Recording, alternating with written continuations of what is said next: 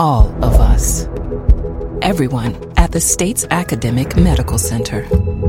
All working together to deliver complete care now and for generations to come. All over the state, including hospital and clinic locations from the Delta to the Gulf Coast. All for one reason you, the University of Mississippi Medical Center. All for your health. This is an MPB Think Radio podcast. To hear previous shows, visit MPBOnline.org or download the MPB Public Radio app to listen on your iPhone or Android phone on demand. I'm Dr. Jimmy Stewart, host of the original Southern Remedy, the show where I answer your medical questions. Subscribe to the podcast by searching for Southern Remedy on any podcasting app.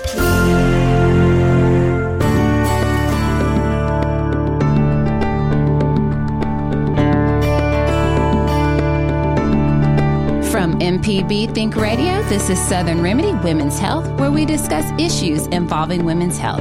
I'm Dr. Jasmine Kency, Assistant Professor of Internal Medicine and Pediatrics at UMMC. Happy Friday, everybody. It is not the beautiful weather that we've had these past few weeks. It's definitely kind of rainy and gloomy, but everyone, please be safe out on the road. If you're listening to this while you drive or anyone else that's going to be out, getting out there, make sure you're being careful while you're out there today. As I mentioned on the intro, it is October, and I feel like everybody knows October as the National Breast Cancer Awareness Month. So today I have with me Dr.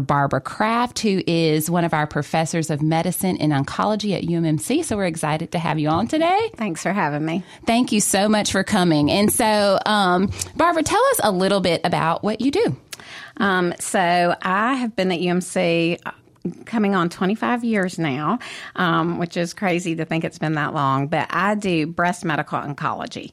So um, we take care of our breast cancer patients really from diagnosis all through their journey um, into survivorship and, you know, hopefully long term cures for lots of people. Um, so I do the chemotherapy, the endocrine therapy, and help coordinate their surgical journey, radiation oncology, things like that. So awesome. And I think you wear a few hats at UMC. So you're the di- director of our breast Yes. cancer treatment center as well. Yes, yes. Um, I, and I've been doing that since I started there, um, like I said, a, f- a few years ago. well, well, awesome. And native of Jackson? Yeah. Well, I'm from Mississippi originally. I'm Okay. actually from the Mississippi Gulf Coast. Um, went to college in Hattiesburg at the University of Southern Mississippi, and then have been in Jackson ever since I graduated, with the exception of one year. My husband and I, um, and our son, who was like eight months at the time, moved to Houston, Texas, and there I spent some time at MD Anderson doing breast medical oncology and phase one cancer clinical trials. Awesome. Well, like I said before, we're excited to have you. And as you can hear, we, you are well versed in the management of, of breast cancer. And this is my go-to person. I know Dr. Craft every now and then gets those messages in her in basket that I'm like, Dr. Craft, what do I do with this? I think I know what this path result means, but I want to make sure they don't need to see you. Um, so I really hope to spend this next hour, um, really a one, I want to answer any of the questions, and with uh, Dr. Craft, answer any questions that you guys may have about breast cancer, because we're really here to educate and just answer things that you may have or things that are on your mind. And it is so confusing, I will say, to Google things. Not only is it confusing, it's terrifying. Right, right, honestly, right. some of the things that pop up. So I'm just going to start. I always start off with just a few statistics, and I want Dr. Craft to jump in if I get any of this wrong. But most of the websites seem to be consistent across the board. Looking at breastcancer.org and some of the um, other websites, that about 13% or one in eight U.S. women are going to in- develop breast cancer in their lifetime. So to me, you know, that's a pretty fairly big number. And it even gave an estimate that in 2023, approximately 30% of all new female cancers diagnosed will be breast cancer. So that's a big That's right. chunk That's right. um, of, of cancer. But honestly, despite saying all that, the great news is the earliest we detect it, the more localized it is. The five year survival rate is around 99%. That's right. That's impressive. Yes, yes. And the earlier we de- detect it, like you said, the easier it is to treat. So, you know, especially after what we've gone through with COVID, and unfortunately, lots of people miss their screenings and some of their health care during that time. Um, you know, we are seeing some people with later stage disease. But so I would just encourage people now, if if you've gotten behind, to please mm-hmm. get in there, get your screenings done, not only for breast cancer but any other cancer screenings you may need. Exactly. And I just always start this way in medicine. I we always when we're speaking in medicine, we always make the assumption that people know what we're talking about and right. everybody knows everything. So if you just had to kind of put it basically, how would you describe what is breast cancer? Um, so breast cancer are, you know, I mean, it is, it was at some point normal breast tissue that has changed. And a lot of times it can start with some atypical cells. So not your normal cells. And those can evolve and mutate and then, um, become abnormal, become cancer. And then it can spread, you know, past the breast, um, to either your local lymph nodes under your arms. And unfortunately, sometimes it goes other places to other organs.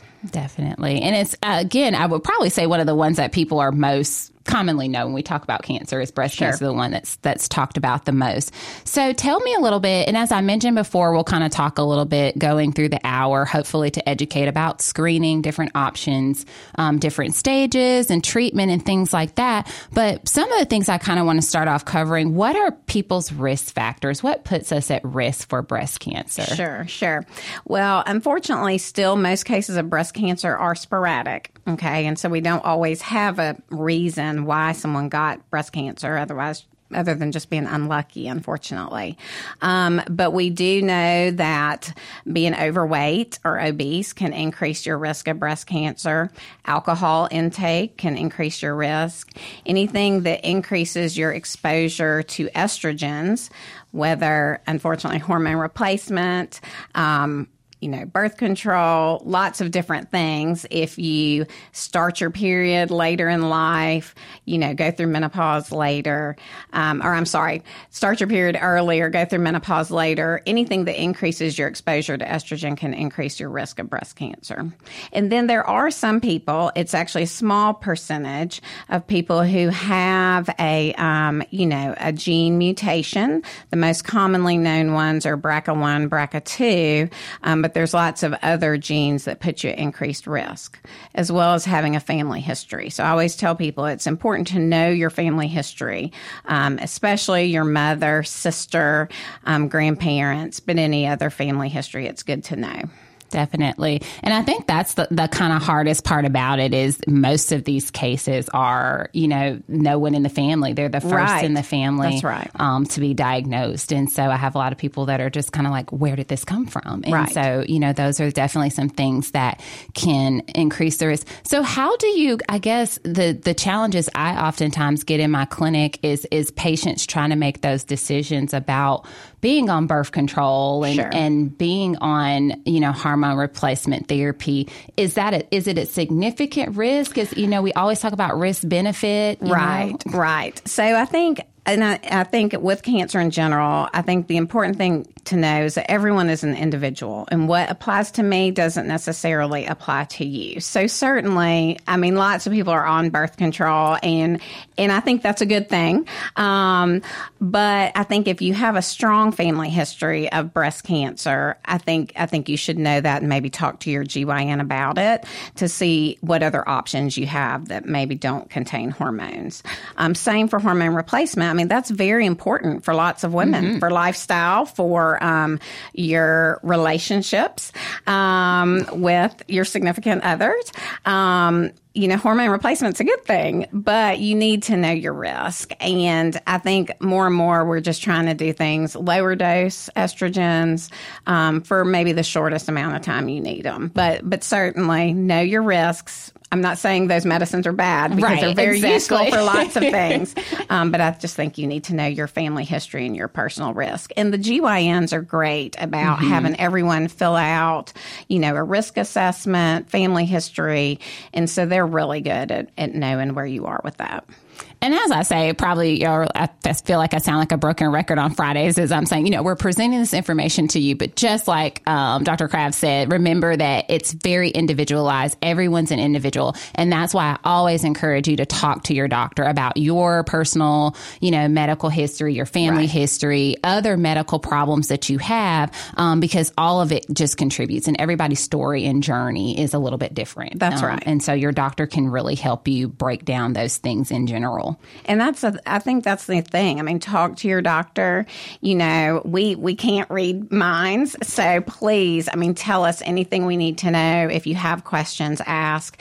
And I always tell people because a lot of times just sitting in the office, it's overwhelming. You forget. You're going to go home and someone say, "Well, why didn't they do this? Because they did this for me, or they did mm-hmm. this for so and so, or I read this on the internet." So I just encourage people to always write down your questions, bring them with you message on MyChart or whatever electronic records you've got.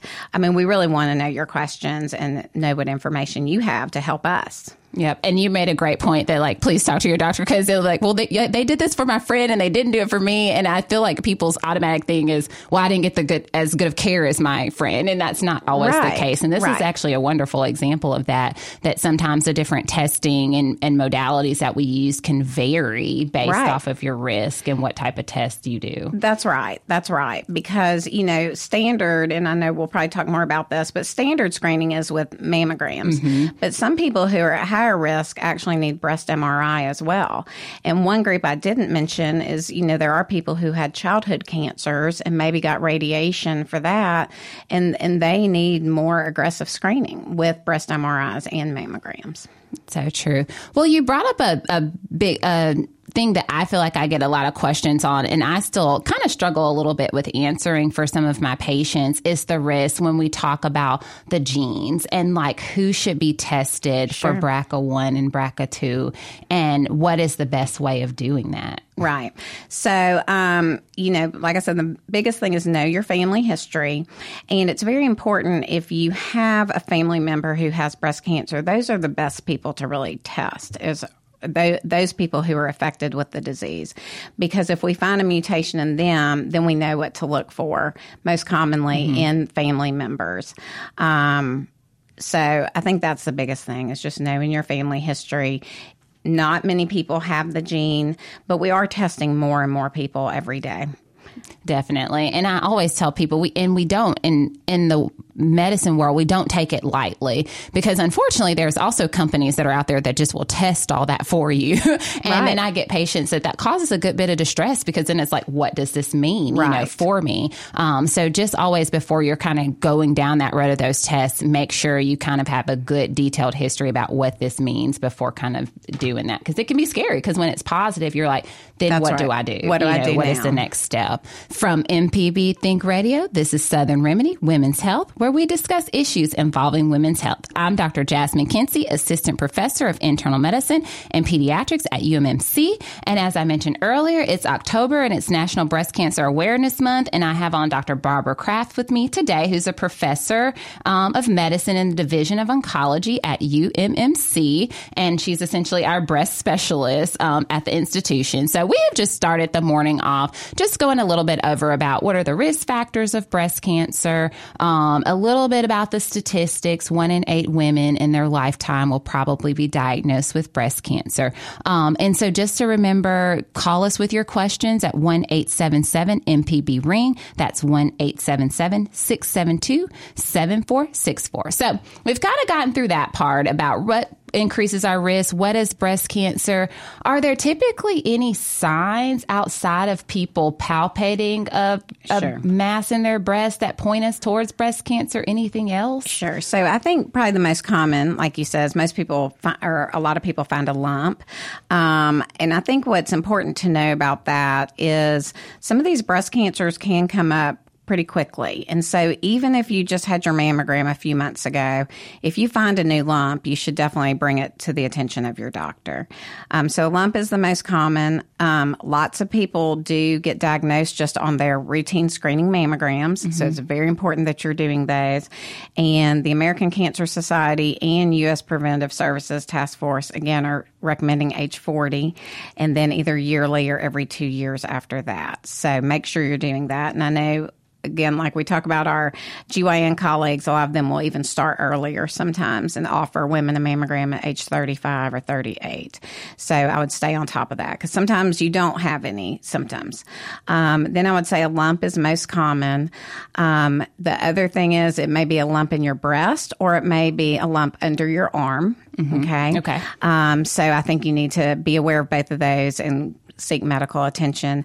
Sometimes women can have what's called inflammatory breast cancer, and it doesn't present as a lump, but it can present as skin changes. It can be red. Um, the skin kind of gets tight, and we call it this peau d'orange appearance. So it kind of looks like the surface of an orange. That is not common, but if you are not a lactating female, typically you should not get mastitis. And so, unfortunately, sometimes we have patients come to us and they've gotten several rounds of antibiotics for what people think is mastitis, and it's actually cancer. So, it may not be a, just a lump. Okay. Um, if you start having skin changes, nipple discharge, bloody nipple discharge, things like that, I would definitely talk to your doctor about that and get it checked out. And as you kind of mentioned, kind of palpating a lump, I feel like it's mixed information about if people should be doing Right. self breast Sure. exams. So, what is your take on that? Should women, and if so, how often? Right. So yes, a lot of the guidelines, it's it's definitely mixed. I mm-hmm. do think it's important to do self breast exams because lots of women find lumps between mammograms. What I tell people to do is do them once a month. You know, pick your birth date, for example. So say if your birthday is February eighth, do it on the eighth of each month. Okay. Um, you know, a lot of people do it in the shower or when they're laying down. And I think the biggest thing is just consistency and um, knowing what is normal for you. Because some people have more dense breasts than others. You just kind of need to know you're normal. And if you have questions, ask your doctor about it. But I think if you check once a month, you should kind of figure out if something's new going on. That makes sense. Do you have an age that you recommend? Um, you know, I would say probably mid 20s Okay. if you are of average risk. Gotcha. And I think that, and I think that's honestly what's been most terrifying of so many people. Right. Is we are seeing so many younger patients right. being diagnosed with breast cancer. Cause even just when I was in residency and some of my co residents, you know, in their late Right. 20s. That's right. Being diagnosed with breast cancer. So I think starting in the 20s is a Yeah, I, pretty like I said, time. I think if you're average risk, I think start mid twenties. If you had, say, your mother had breast cancer diagnosed when she was thirty, then you may want to start ten years before that. Mm-hmm. That's kind of our rule of thumb. Usually, ten years before your relative was diagnosed. Gotcha. And I will say this every time I'm kind of preparing for um, the radio show and kind of looking at any changes in guidelines, one of the things that I read that I was like, okay, I need to start doing, making sure I'm doing this in my clinic is they were even saying now that your provider sp- should be doing a risk assessment tool like mid 20s on you in clinic. so sure. can a patient do their own risk assessment online? Would you, You really- recommend that or? Um, you could certainly. Um, there are some risk assessment tools online. Um, Tyrer-Cuzick is one. There's an IBIS risk assessment tool. Um, there, of course, is the Gail model. That's the old one. Um, but certainly, I mean, with these days, you can Google it and, kind of plug in your numbers. Um, if you think you're high risk, I would definitely probably start with your primary care provider Mm-hmm. or your OBGYN and talk about that. Definitely. And if people are wondering, what is she talking about risk assessment? So usually like as, as providers, there's special calculators that we have for things and they'll account things like your age, you know, family history, age of diagnosis Right. of If your, you've had a breast biopsy, age of diagnosis of your mm-hmm. family member. Yep. Certainly. all those things. And so you pretty much plug them into a calculator and then they tell you based off of this, your percentage of, you know, breast cancer is this, and it might tailor you towards whether or not do I need to be getting imaging sooner. So that's kind of how, um, as providers, we help determine, like um, Dr. Craft was mentioning earlier, you know, there are some OBs that might start you at 35 or 38, and sometimes it's often because of that, that calculator. That's right. That's Yeah. right. So, um, so that's, and you mentioned already that they did update the guidelines on mammograms. Cause Yes. so for the longest, it was conflicting evidence. So some people were telling us 40, some That's people right. were telling us 50. And I think now everybody essentially is on the same page Back at to 40. Back to 40. Yes. Which we are thankful. Yes. As, as oncologists and healthcare providers, we're, we're thankful. And pretty much the oncology guidelines have stuck with 40 Mm-hmm. um, for, for usually through all this, but we're glad we're back to 40. And I will honestly say this the one thing that I uh, get worried about is they say every year or every other year. That is Right. one thing that they seem like they That's don't right. still agree on. That's right. But most insurances do cover yearly. Yep. So I would I would do that if if you have access to care and which you should at this point, um, or go to the health department if you do not, because they have programs for that. But I would I would try to see your doctor yearly and do it yearly. And I completely agree. And I tell every, you know, my patients like, well, I, it says that I could do every every now and then there will be radiology reads that say every other year, Right. based off of that guideline. And I know everything is everyone's personal experience, but literally, my mom had a, a clean mammogram, and then Yeah. her one year mammogram.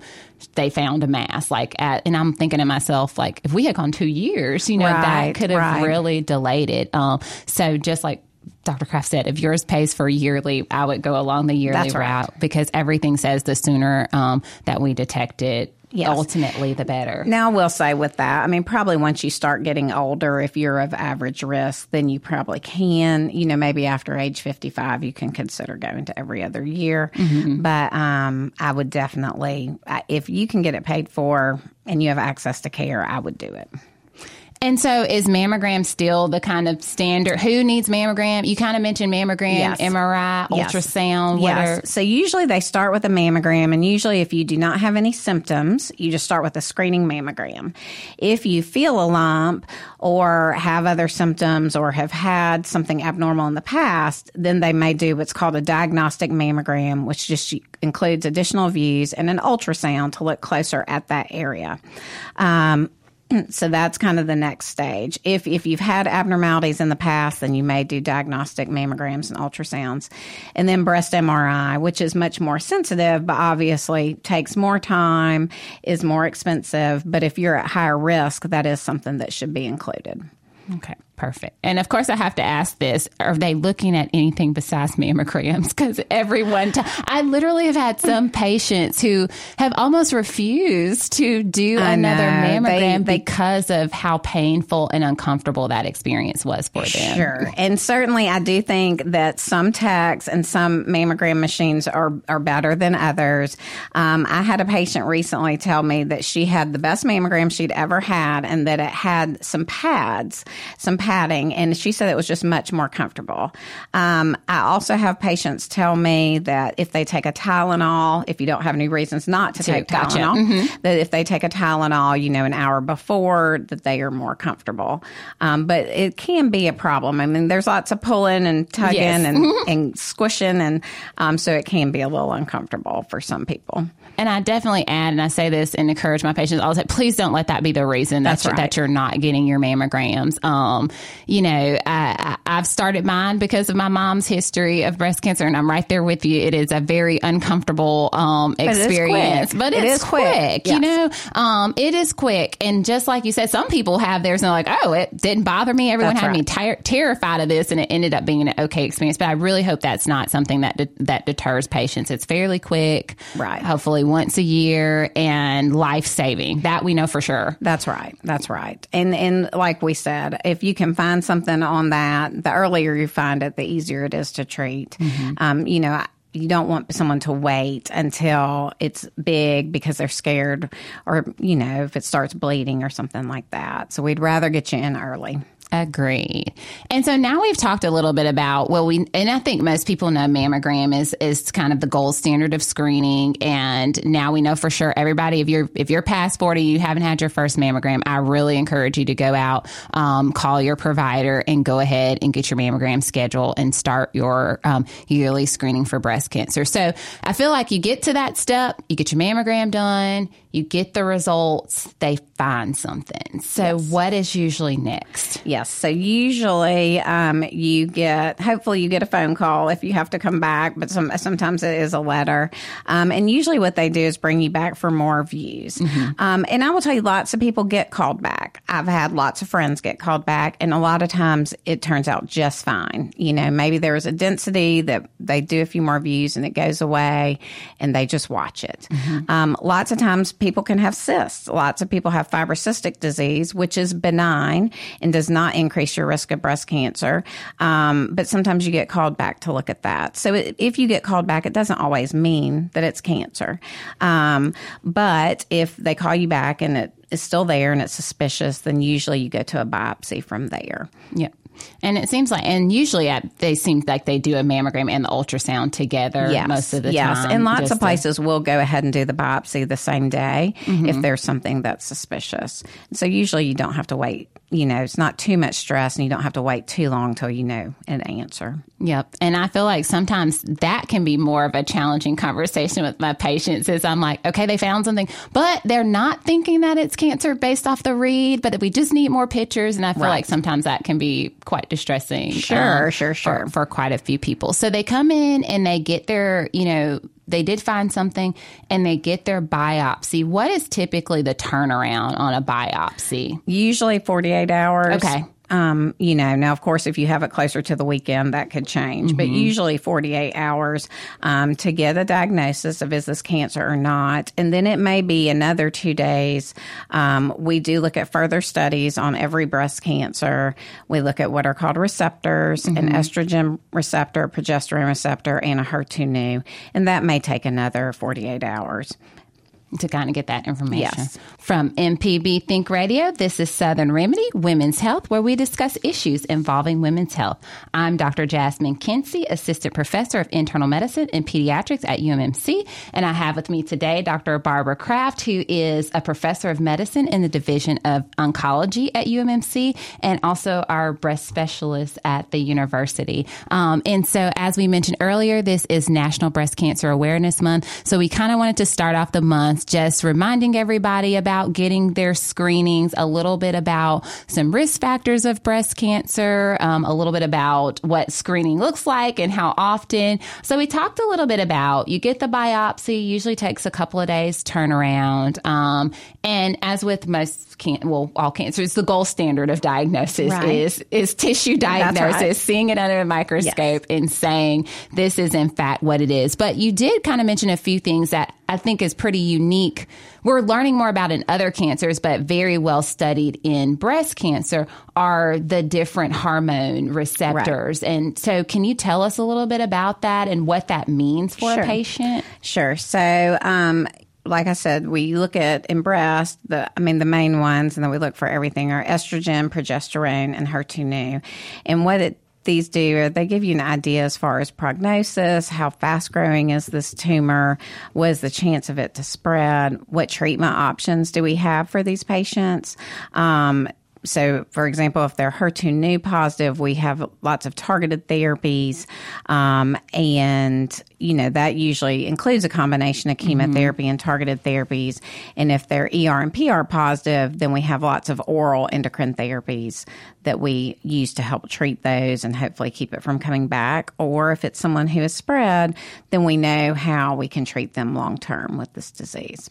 So it really just kind of gives us a lot more information That's about right. the, you know, once you you're told you have breast cancer, Right. it's really a whole kind of spectrum of what Yes. that looks like for a patient. Yes. And I think, you know, when people get diagnosed, so say, you know, your friend calls and says, I've been diagnosed with breast cancer, um, and they have questions. I mean, those are the things we're going to ask. You know, what are the receptors? What stage are you? Um, and sometimes that can be a little confusing because when we look at the diagnosis, it also gives us a grade of these cancer cells, you know, um, how aggressive are they? How fast growing are they? And they can go from low grade to high grade.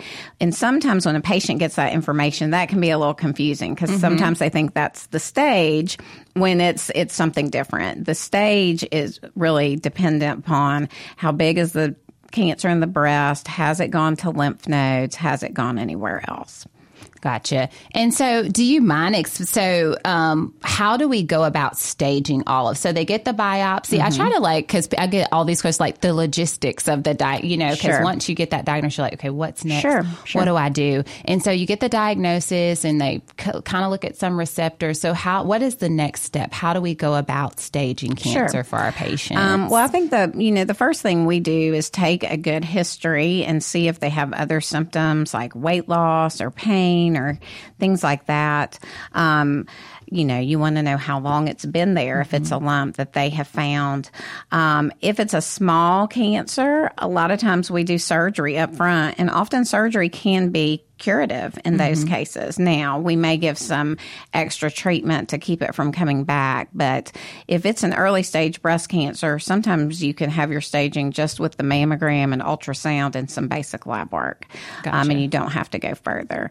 If it seems that something else is going on, like I said, if someone's been losing weight, having pain in other areas, having headaches, things like that, then we may need to do more additional tests with scans, PET CT, MRI, things like that. Okay, so it sounds like not everybody has to go like head to toe That's scan right. looking for because I feel like with a lot of other and you can of course with a lot of other ones you usually end up having to do scanning to make sure you stage and everything. Right, right, right. I mean, we use those scans a lot, but sometimes for early stage, you don't have to do all that. Gotcha. So once you guys, so a, a lot of things I think that that scare a lot of patients is when we talk about metastatic disease. So tell our listeners a little bit what we mean by metastatic disease. Sure. So, metastatic disease or stage four disease um, means that it has spread beyond the breast and the regional lymph nodes. Um, so, this could be to the bones, it could be to your lung, your liver, your brain. Um, you know, there are breast cancers, especially the estrogen and progesterone receptor positive and HER2 negative, that can go to the bones. And so some people have breast cancer that have spread to the bones only. And I think it's important for people to know that you can live a long time with breast cancer in your bones. Um, now, certainly everyone's different, um, but people can live years and years. And there's lots of commercials for some of these new drugs we're using to treat um, breast cancer. And sometimes, and one of the former um, radio hosts on this said that, you know, sometimes breast cancer becomes a chronic illness, different than diabetes or hypertension. But luckily, more and more people are living longer and living with breast cancer, is what it says. So um, I think it's important to know that once you are stage four or it has metastasized to distant organs, it's not curable, but it is definitely treatable. And we have lots more options. Um, we've got great patient advocacy groups, lots of breast cancer research still going on. So we've got lots of treatment options and lots of new targeted therapies um, that treat the breast cancer and are more directed towards those breast cancer cells and their unique abnormalities, but with less side effects. Gotcha. And as you kind of talk a little bit about therapy and it metas- and I think it comes very complicated when people are like, you're diagnosed with breast cancer, and it's like, do I need chemo? Do I Right. need radiation? Can I just take the pill? You know, how do you kind of work through that to determine what a patient's going to need? Yeah, well, like I said, everybody's different. Uh-huh. Everybody's an individual. So it is based on stage, it's based on receptors, it's based on that patient and their other medical problems and what kind of shape they're in. Um, so I, I do think those are things that get talked about surgery, radiation, IV chemotherapy, targeted therapy, oral therapies, pills. Um, so I think that is all just based on individuals, and you just have to see exactly what's going on with each person, which is why people are different, and you know, one person may not be treated like their neighbor. Exactly. And it seems like the sooner, the least, it's, at least it seems less invasive options that you have to do. Um, You know, my mom, she was, I think, stage one, she got her lumpectomy and radiation, Yeah. and we are done. But I've had also some patients that just got a lumpectomy, no radiation, none of Sure. those kind of things. So it just, you know, really Yeah, it depends on the patient, depends on their type of cancer, um, you know, their age, what kind of shape they're in, um, and other things that are going on with them. Yep. And so it's it's definitely one thing I will say that's that's nice about breast cancer is it's constantly being researched and we're Yes. just continuing to learn so much more. The other question that I guess you may get as well in your clinic and I get some patients they've been diagnosed, they've met with their oncologist and then they come back to me and they're trying to decide um, what to do treatment wise.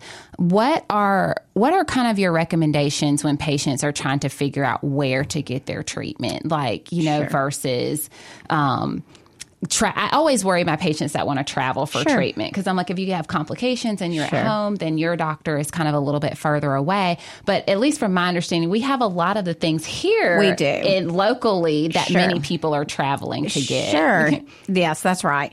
Uh, you know, everything that is current standard of care for breast cancer is offered here in our state, um, certainly in the Jackson metro area, but really throughout the state of Mississippi. Now, um, I do think it's important if you don't feel comfortable or if you just want another opinion. I think you should always go seek another opinion for your own peace of mind and to feel comfortable with your treatment plan and your physician.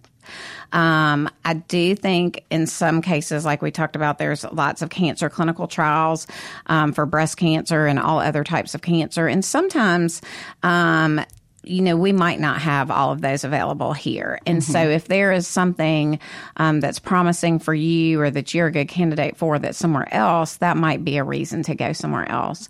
Um, but we do have lots of patients who go off to, say, MD Anderson or um, Memorial Sloan Kettering or somewhere else to get another opinion. But we can also partner with those physicians. Okay. And so a lot of their treatment we can get here at home and then they just go out there periodically. Okay. So we do that as well.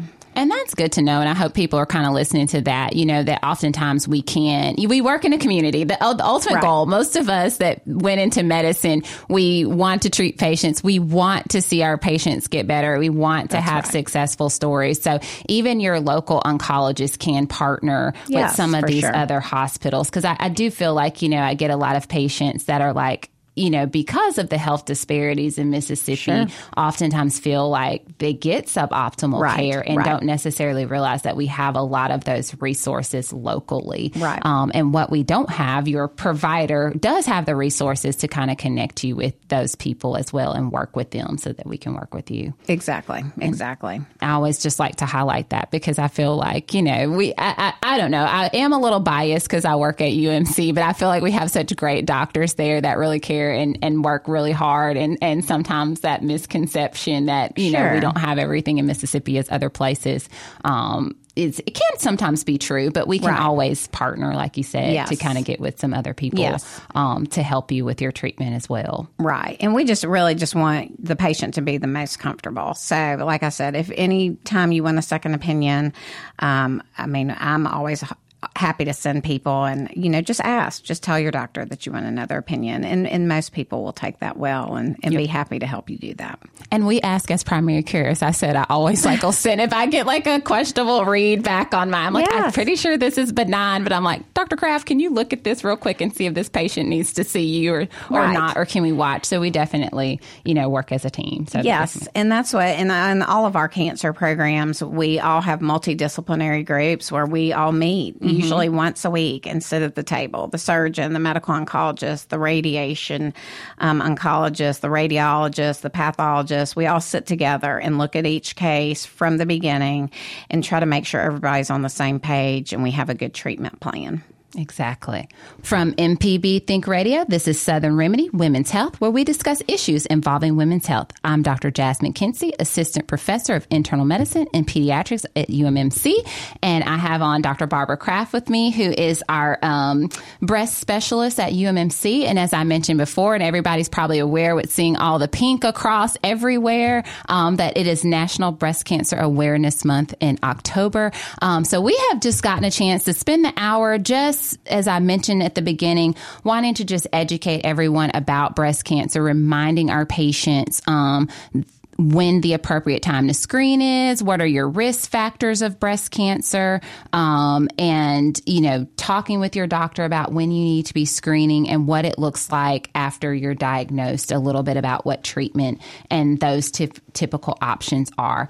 Um, so, you know, one of the things that uh, Barbara and I were talking about on the break is a little bit about resources. So, um, what are some resources that you tell for your patients, or support groups, or, sure. or things that they can reach out to those that have been diagnosed with breast cancer or even their family members. Right, right. So I think, especially locally, our local American Cancer Society and Susan G. Komen Foundation are both great, and they do a lot for our patients, for family members.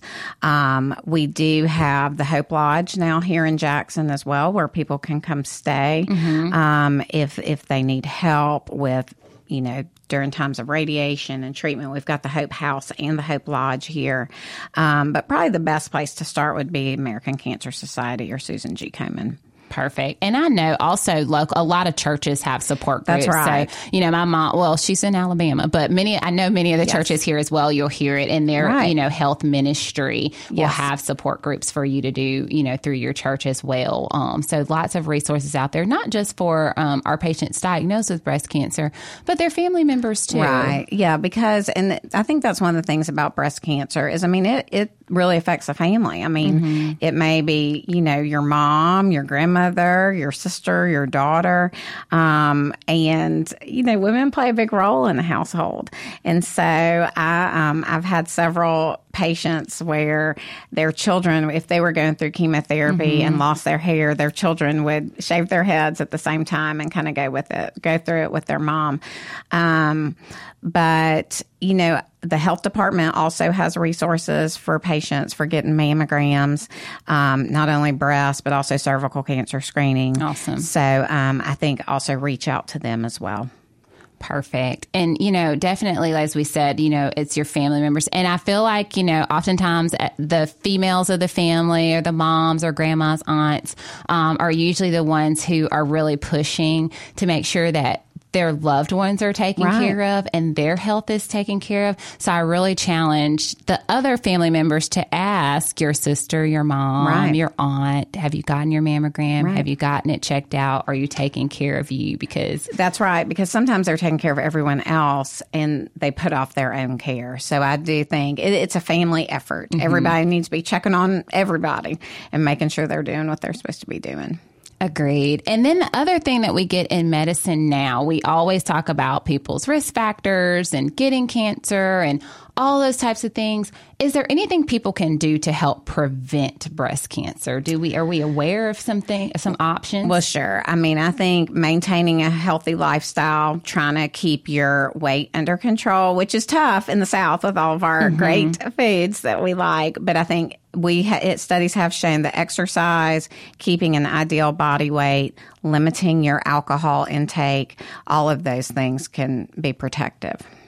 Are there, and then the other big question I get: Are there any supplements or things? I know there's like studies right. that say like vitamin D. I feel like vitamin D becomes the answer for so many things, but there is like emerging studies that vitamin D or calcium sure. or things of that sure. nature may help. I don't know. yeah, I do think you know. Unfortunately, a lot of people are vitamin D deficient, uh-huh. and there's not been a link truly for breast cancer risk in vitamin D, but I, I do think it's good to get your vitamin D level checked just for lots of reasons. Mm-hmm. Um, there aren't any supplements or dietary things that currently have been proven. Exactly. Um, lots of people ask about sugars, avoiding sugars, um, and that gets studied a lot. You know, do simple sugars and things like that affect how you do once you've got breast cancer um, or with your risk? And like I said, the studies haven't really panned out, but I think if people want to control their sugars and that's something they can do and it keeps a healthy body body weight, that's certainly something you can do.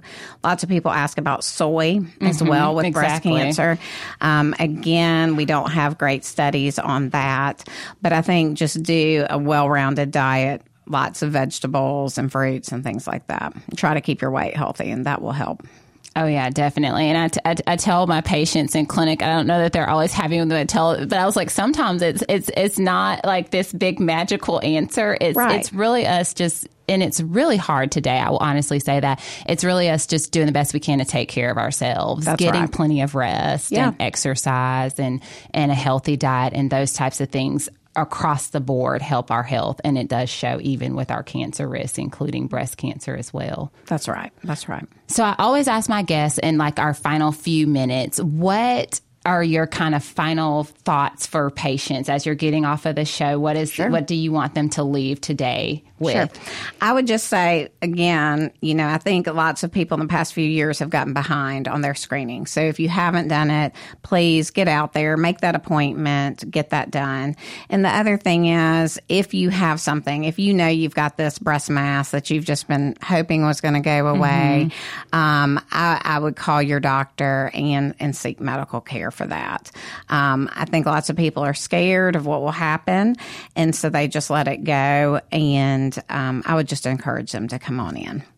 I completely agree. And I think you guys, as I say um, on Fridays, I always just try to remind all of our listeners that if you don't have a doctor or a primary care provider, make sure you're getting out there and getting you one. And I, just like Dr. Craft said, encourage everyone to get out there and get their mammogram. Remind your loved ones if they haven't gotten theirs yet um, to make sure that they're getting screened for breast cancer as well. This is Southern Remedy Women's Health. It's a production of the Mississippi Public Broadcasting Think Radio and is funded in part by a grant from the University of Mississippi Medical Center and generous support from listeners like you. Today's show was engineered by Abram Nanny. I am Dr. Jasmine Kency. Join us next Friday at 11 for Southern Remedy Women's Health on MPB Think Radio. This is an MPB Think Radio podcast. To hear previous shows, visit MPBOnline.org or download the MPB Public Radio app to listen on your iPhone or Android phone on demand.